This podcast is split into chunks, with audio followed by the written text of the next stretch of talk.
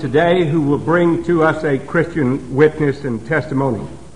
Mrs. William R. Griffin III is the wife of the son of a very dear friend of mine, and he is also a close and very dear friend. Uh, William R. Griffin II is an officer with the First Union National Bank, and Alice, his wife, is the mother of two children. She is also uh, a graduate from the University of Alabama.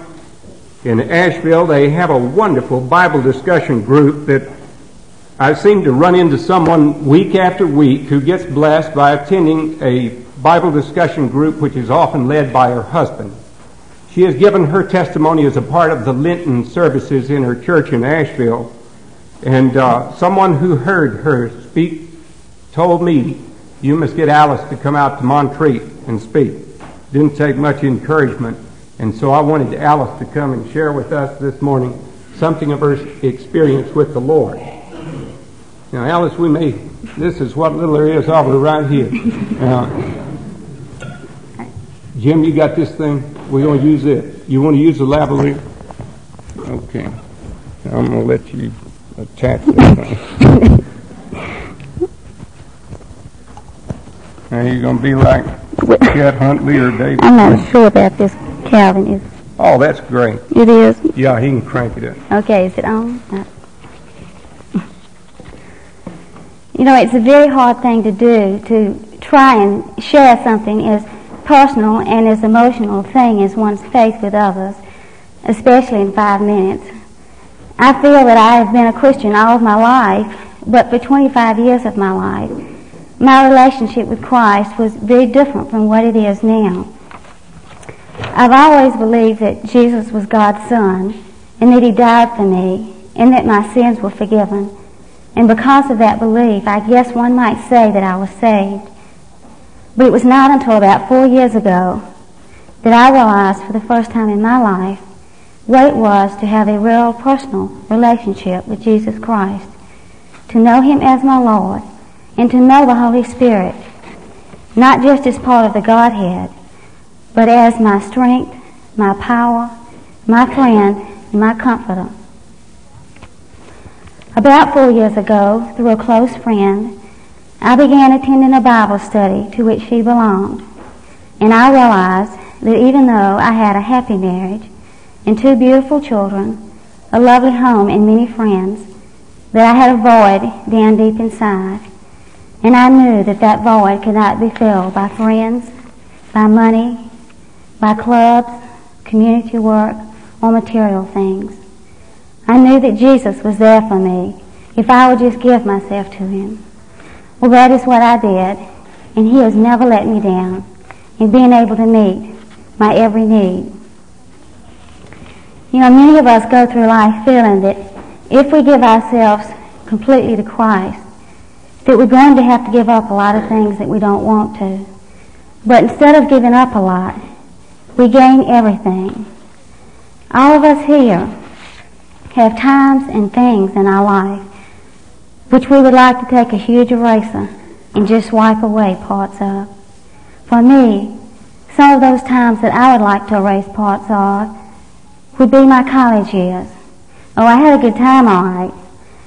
But somehow between all the excitement of college, sorority life, and football games, especially at a school like the University of Alabama, and a fellow that I was very much in love with, whom I am now married to, there seemed to be little time in my life left for Christ.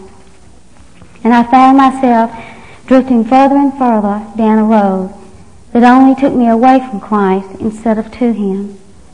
And because of this, I became a person that was caught up in my own world and the things of that world that I thought would make me happy.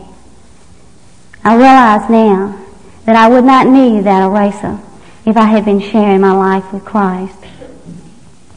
The wonderful thing is that Christ becomes that eraser for us. He promises, Behold, I make all things new. He has kept this promise in my life. The Holy Spirit has made changes in me and in my life that I could never have done myself. He is the joy of our home. He surrounds me with peace and love, and He's with me in every situation that I face. He's not only my Lord and my Master, but He's my friend. You know, there's a very special picture that I'm sure many of you are familiar with. It's a picture of Christ knocking on a huge door. And this door represents the door of our hearts. Christ is always knocking on the door of our hearts if we will just open that door and let Him in. The next time you see that picture, I'd like for you to look at that door because there's something very special about it. On the side of the door where Jesus is standing, there's no handle because the only way that Jesus can ever come into the door of our hearts is if we open that door to Him ourselves. Now, as I pray a prayer with you, I'd like to ask each one of you to pray along with me in your hearts.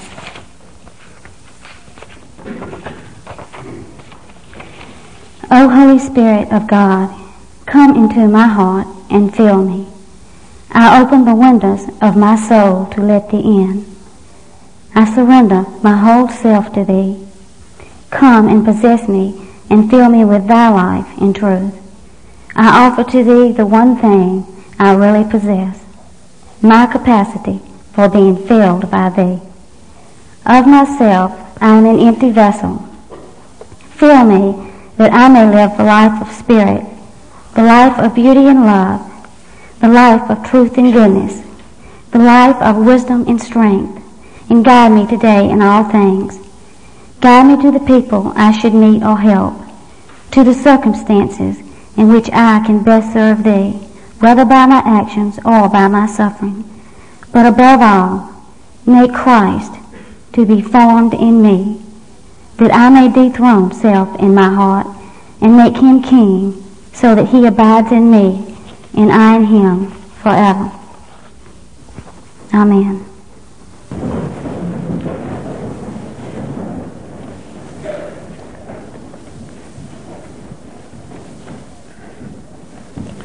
Our scripture lesson is taken from the Gospel according to John. I will begin to read at verse 28, and I'm reading from the New American Standard Bible. I noticed that Alice had that Bible a while ago and it's just about as big as she is. This is verse 28, chapter 18, the Gospel of John.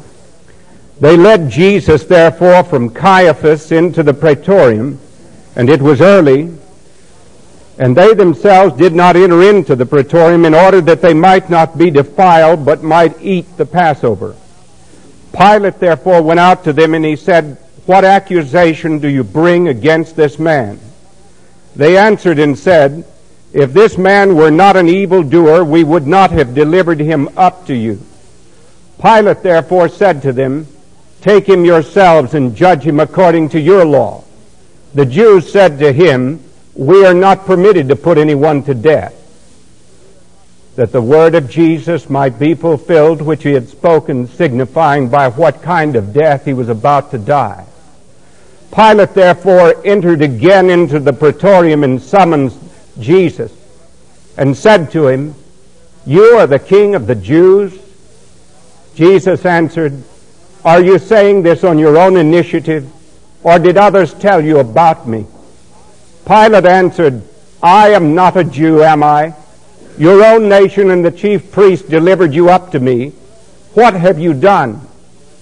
Jesus answered, My kingdom is not of this world. If my kingdom were of this world, then my servants would be fighting that I might not be delivered up to the Jews. But as it is, my kingdom is not of this realm.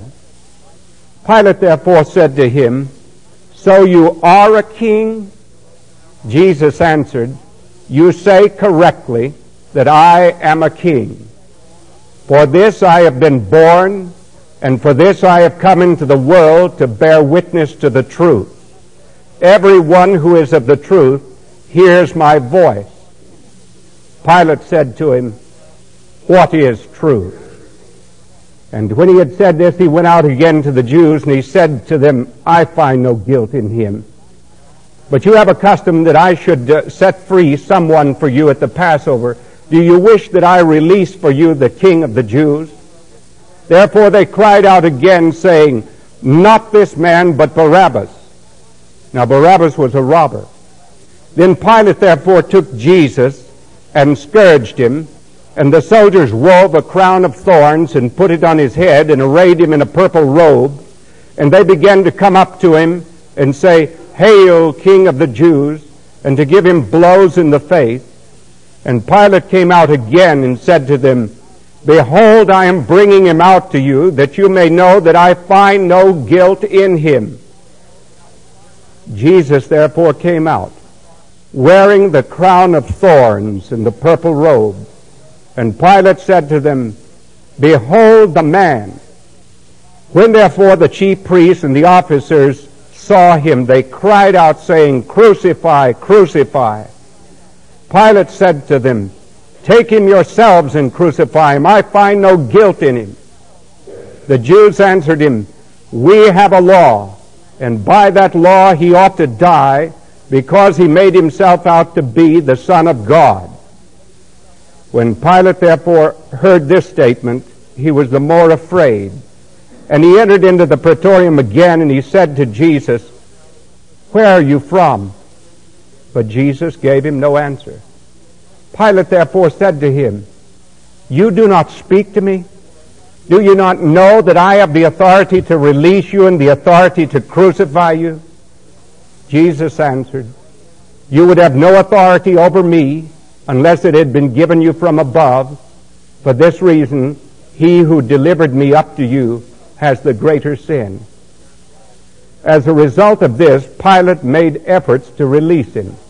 But the Jews cried out, saying, If you release this man, you are no friend of Caesar.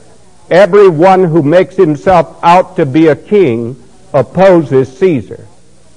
When Pilate therefore heard these words, he brought Jesus out and sat down on the judgment seat at a place called the pavement, but in Hebrew, Gabbatha.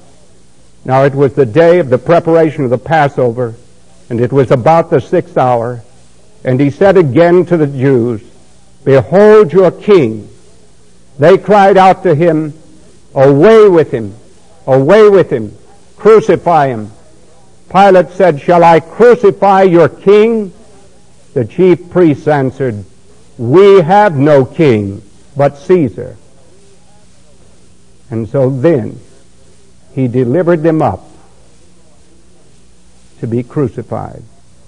Amen. May God bless to our understanding this reading from His Word.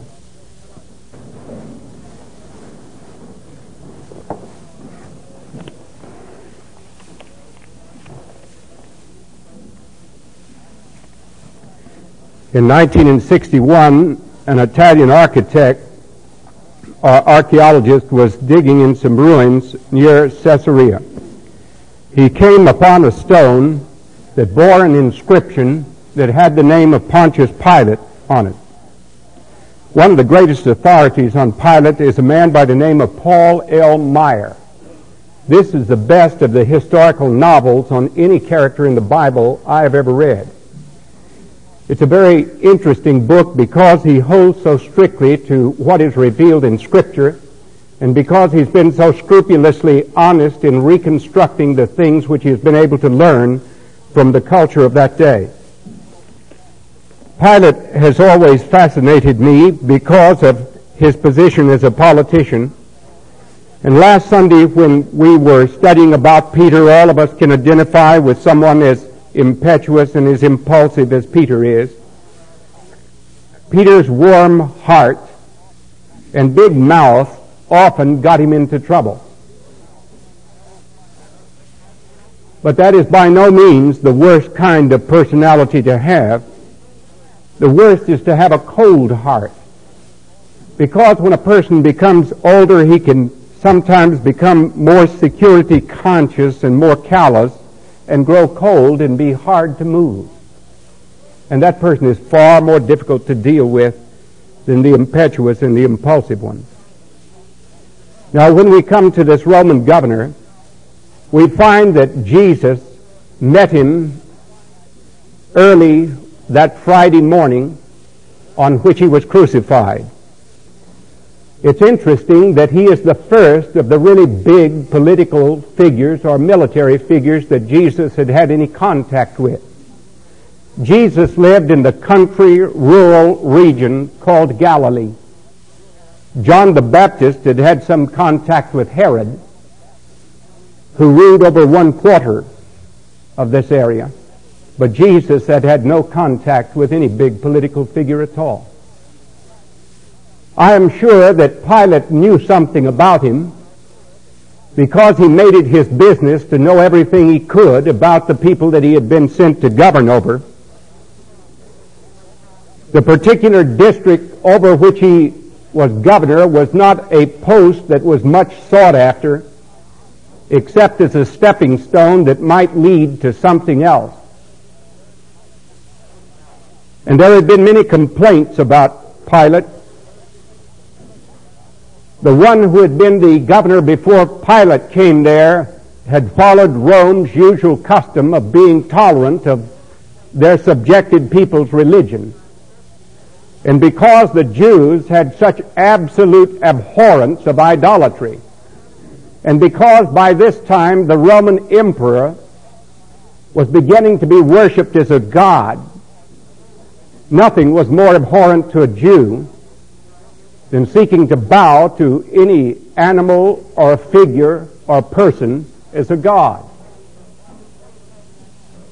And while the Roman standards had their eagles and also little images of the emperor,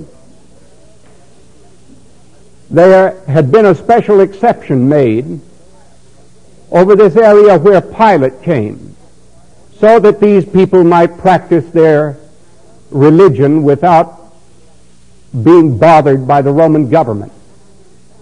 But when Pilate came in, he did a particularly stupid thing.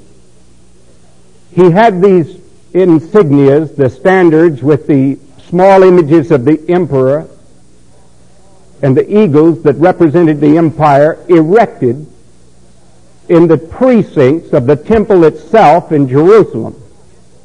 And he had it done at night so that the next morning when the Jews awakened and saw it, they were scandalized and horrified by what they had seen. The Sanhedrin led a demonstration of some 7,000 all the way from Jerusalem to Caesarea, where the Roman governor's palace was, to protest. They fasted and they prayed. Pilate, still stubborn, determined that he would subject these people by having some of his soldiers put on civilian type clothing and mingling in amongst them to take knives and at a given point kill all these 7,000 Jews if they did not submit to what he had told them to do. But when the moment came to kill them, the Jews simply prostrated themselves on the ground and said that they would die before they would give up their religion. And even Pilate himself could not give the command to have all 7,000 of them put to death.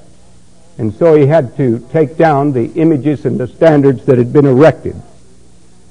Well, this seethed in the minds and the hearts of the Jews. He wanted to take the temple money, which had been given like collection plate money to God, and build an aqueduct with it to supply a water system for Jerusalem. And there was a protest over this. And so he did not stand in good favor with these people.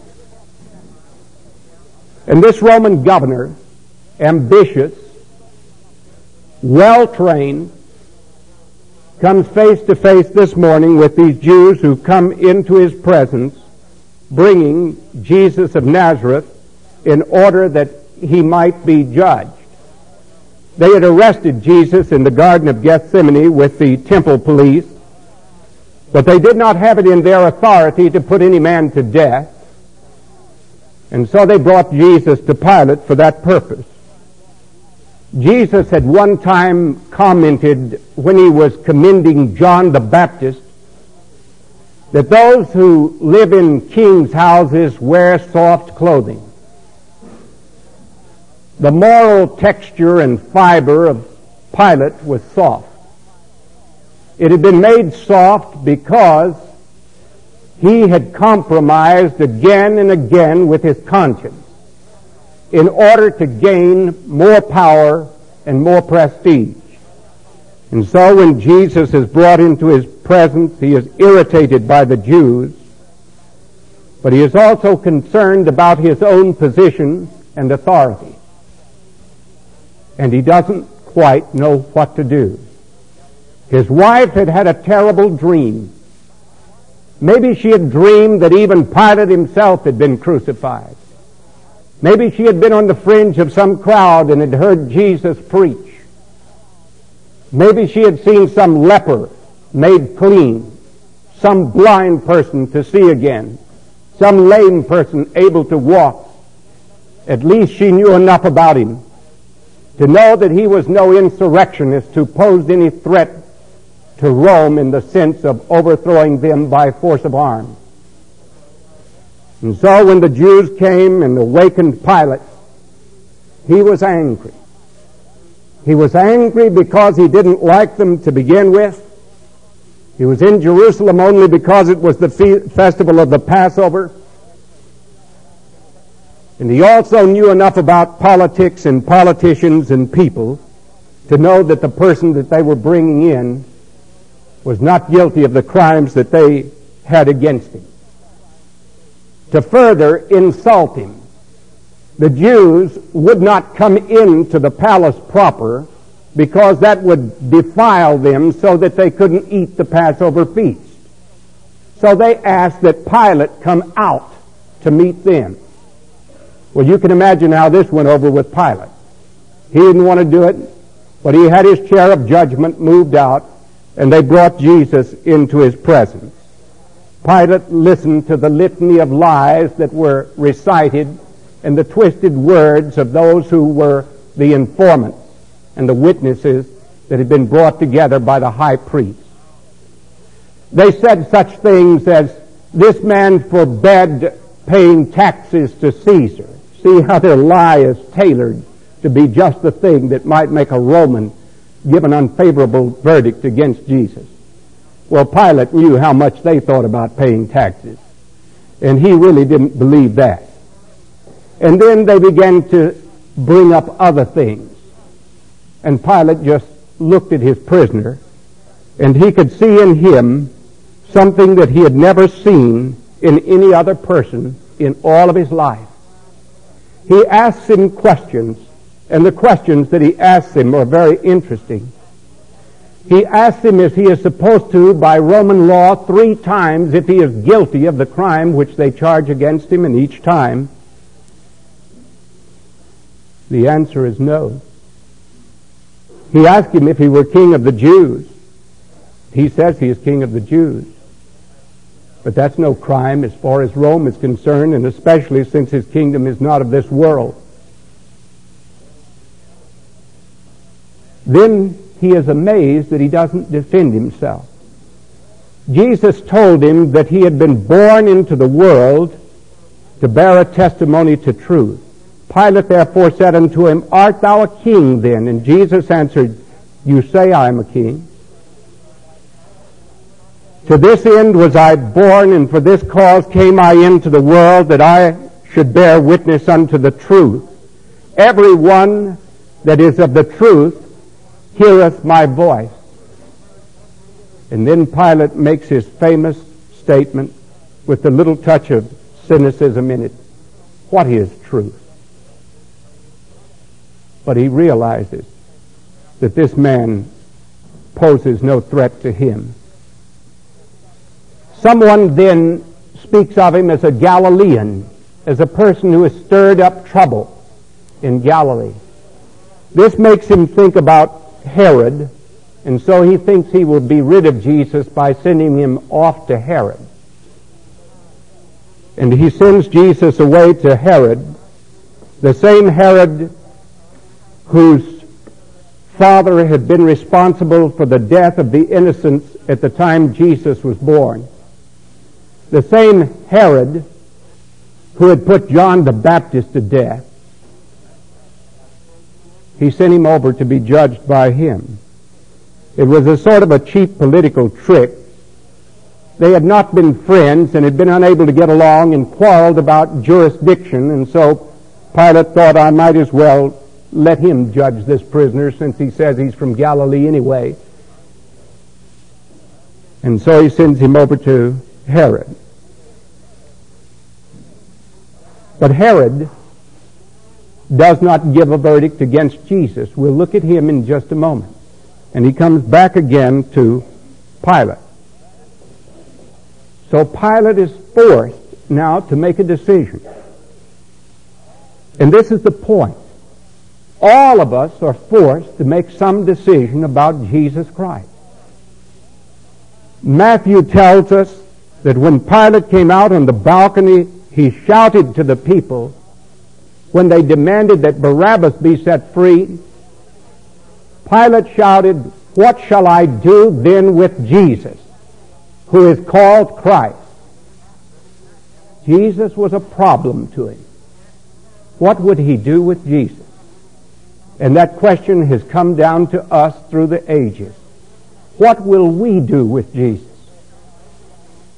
Strange the way God's providence works. A billion times a week, Pilate's name is spoken by Christians who speak of one who was conceived of the Holy Spirit, born of the Virgin Mary, and suffered under Pontius Pilate. He is enshrined forever in the memory of men because he stood for that time in the presence or, or because Jesus stood in his presence. And the problem was, what shall I do with Jesus? One day, Pilate will stand before Jesus. And the question then will be, what will Jesus do with me? And that's the question that each one of us has to answer. Will we simply look upon him as a figure in a Sunday school book? Or will we really have this man to reign over us and to determine what our value system shall be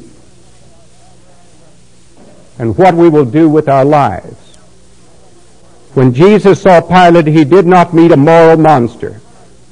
He met in him what he meets in many people still a life weakened by the love of popularity and the habit of moving along the line of least resistance, and by the tacit consideration of one's own safety first. By the inability to face what is unpleasant, we may hate personal sacrifice, we may contrive to evade duty on a small scale, but this self-indulgence will make us slip from one deception to another until we are incapable of making the right decision.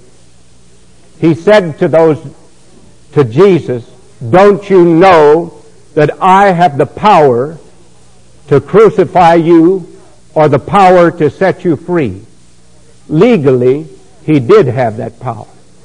But morally, he did not have that power. And Ananias, one of those people who delivered Jesus up to him, according to Paul Maier, knew exactly what Pilate would be thinking.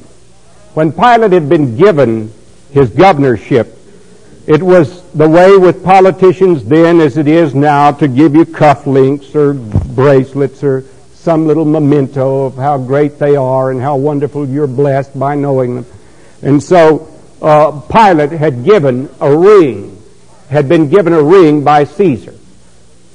And on the ring, it said Caesar's friend. And Ananias, when Pilate was ready to set Jesus free, and after his wife had warned him, and after he knew in his own soul Jesus should be set free, Ananias said, If you set this man free, you're not Caesar's friend. And Pilate looked at his ring. And then he thought, I'll lose my retirement. I'll lose my position. So what? Let him be crucified. And so Jesus was led out to be crucified. His sense of duty and his better mind All of these had to be cast aside when he had to make a decision that cost him personally. And we have to watch that same compromising instinct today. Now, swiftly, I can deal with the other three men. He went over to Herod. Herod was a Jew, a half-breed. Herod would have known about the prophecies in the Old Testament. Herod had heard about the miracles that Jesus had done and had heard the preaching of John the Baptist. But Herod was a dissolute sensualist. He was like the secular man of today who sits back in majestic inactivity and watches these weird religious people and takes notes on what they do. And thinks, isn't it interesting and odd that these people are so caught up in religion? And they'll say, oh, you're into Christ, I understand. Or you're into the Bible. Or he's into the Holy Spirit. Or he's into something else. And they write it all up. They're detached from it. So Herod wanted to see Jesus. He was desirous to see some miracle performed by him. Jesus came into the presence of Herod, and Herod must have looked at him and said, You know, I've heard about you. John told about your even raising a man that was dead. That you've made blind people see. That you've walked on water and stopped a storm. Let me see some miracles. Just, just pull your hands out of those manacles that are on your wrists. Gone. Jesus never said one syllable to him. He simply looked at him. And then the Jews said, well, you can see he's a fake. He's not doing any miracles. Jesus will never do any miracle to pander to anyone like this. It's true in the realm of knowledge that you really don't know anything until you have to know it. And you really will not know anything about Jesus until you have to know it until you want the forgiveness of your sins more than you want anything else in all the world, until you want the presence of a living God who is the resurrection and the life, you'll never be willing to pay the price, and you will not allow him to rule over you. But he won't entertain you. He won't be a magician, a conjurer. And so Herod has his soldiers set Jesus in array in a mock robe and sends him right back to Pilate again. And then, of course, Pilate handed down the decision to be crucified, and Jesus goes out on the Via Dolorosa, the way of sorrow. And there is a man there, a black man from Cyrene, North Africa probably a proselyte, and a man we believe to have become a Christian because his name is listed in the end of the gospel according to Mark along with Alexander and Rufus and is referred to again in the book of Romans. And this man, Simon of Cyrene, never realized what was going to happen to him that day. I remember years ago going one time to make a prayer in Washington in the, I sat in there just outside the Senate chambers and the chaplain spoke to me about the day that Harry Truman had become president. I was reminded again last week of a letter that Harry Truman in his folksy way had written to his mother on that April day when Franklin Roosevelt died. He said, I was summoned to the White House to see the president. When I got to the White House, I found out that I was the president. Simon of Cyrene had no intention of becoming what he became that day. He got caught in the crowd. And they realized he was a black man anyway, that he was a stranger because of his clothing. And when Jesus stumbled and fell beneath the weight of his cross, a Roman soldier took the flat part of his sword and slapped him on the shoulder with it and said, Hey, you blackie, pick it up. And he had to pick up the cross. He was cons- conscripted. The word there, compelled. He could be ordered to do it. And so he had to pick up the heavy part of the cross and to bear it.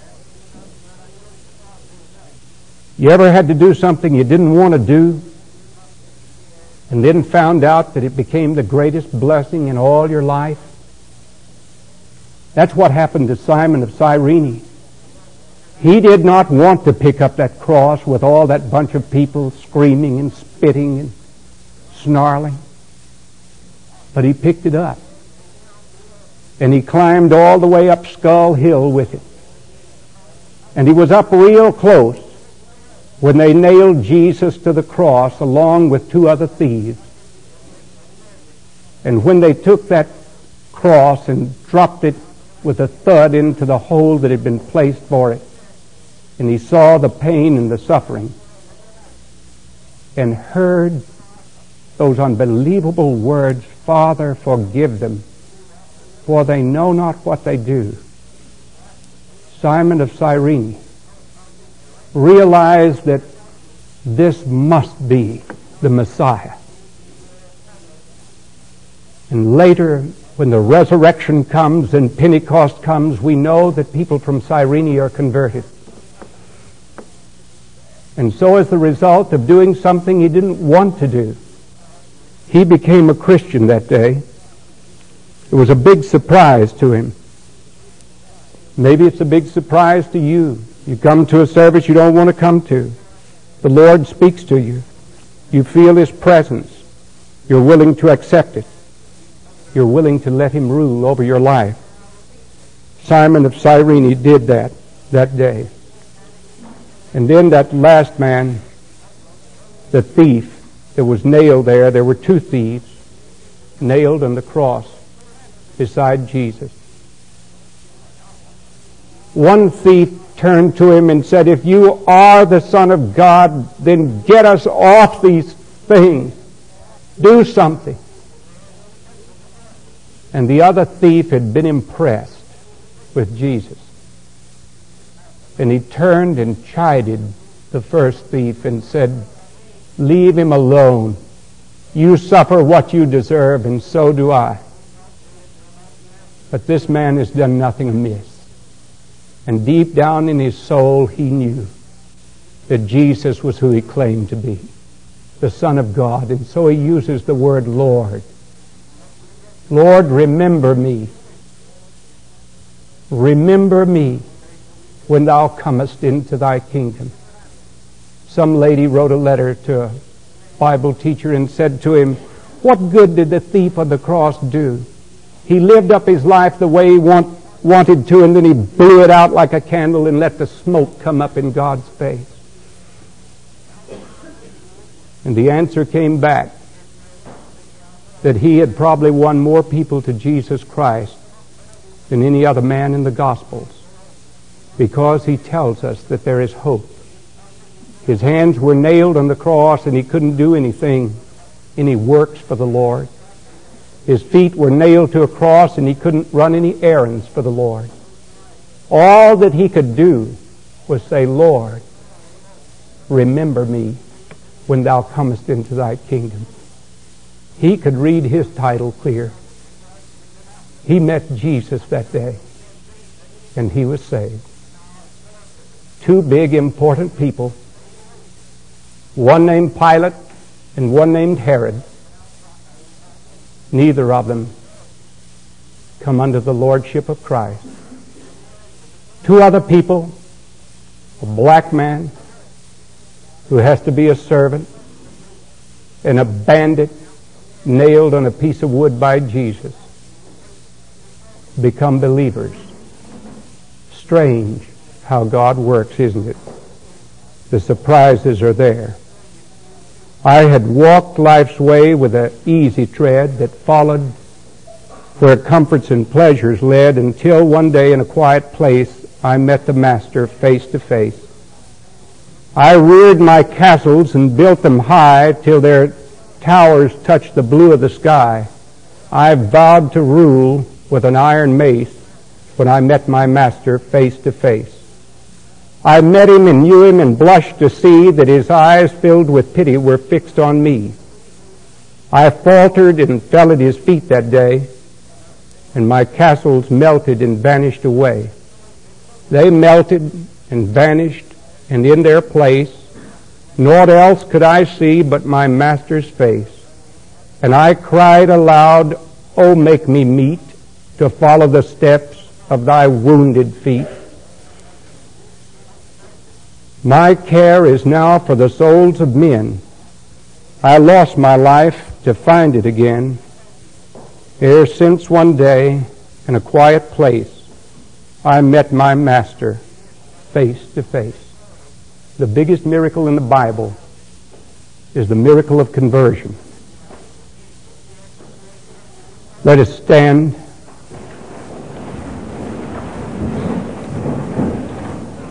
We will omit the last hymn. Let us bow in prayer.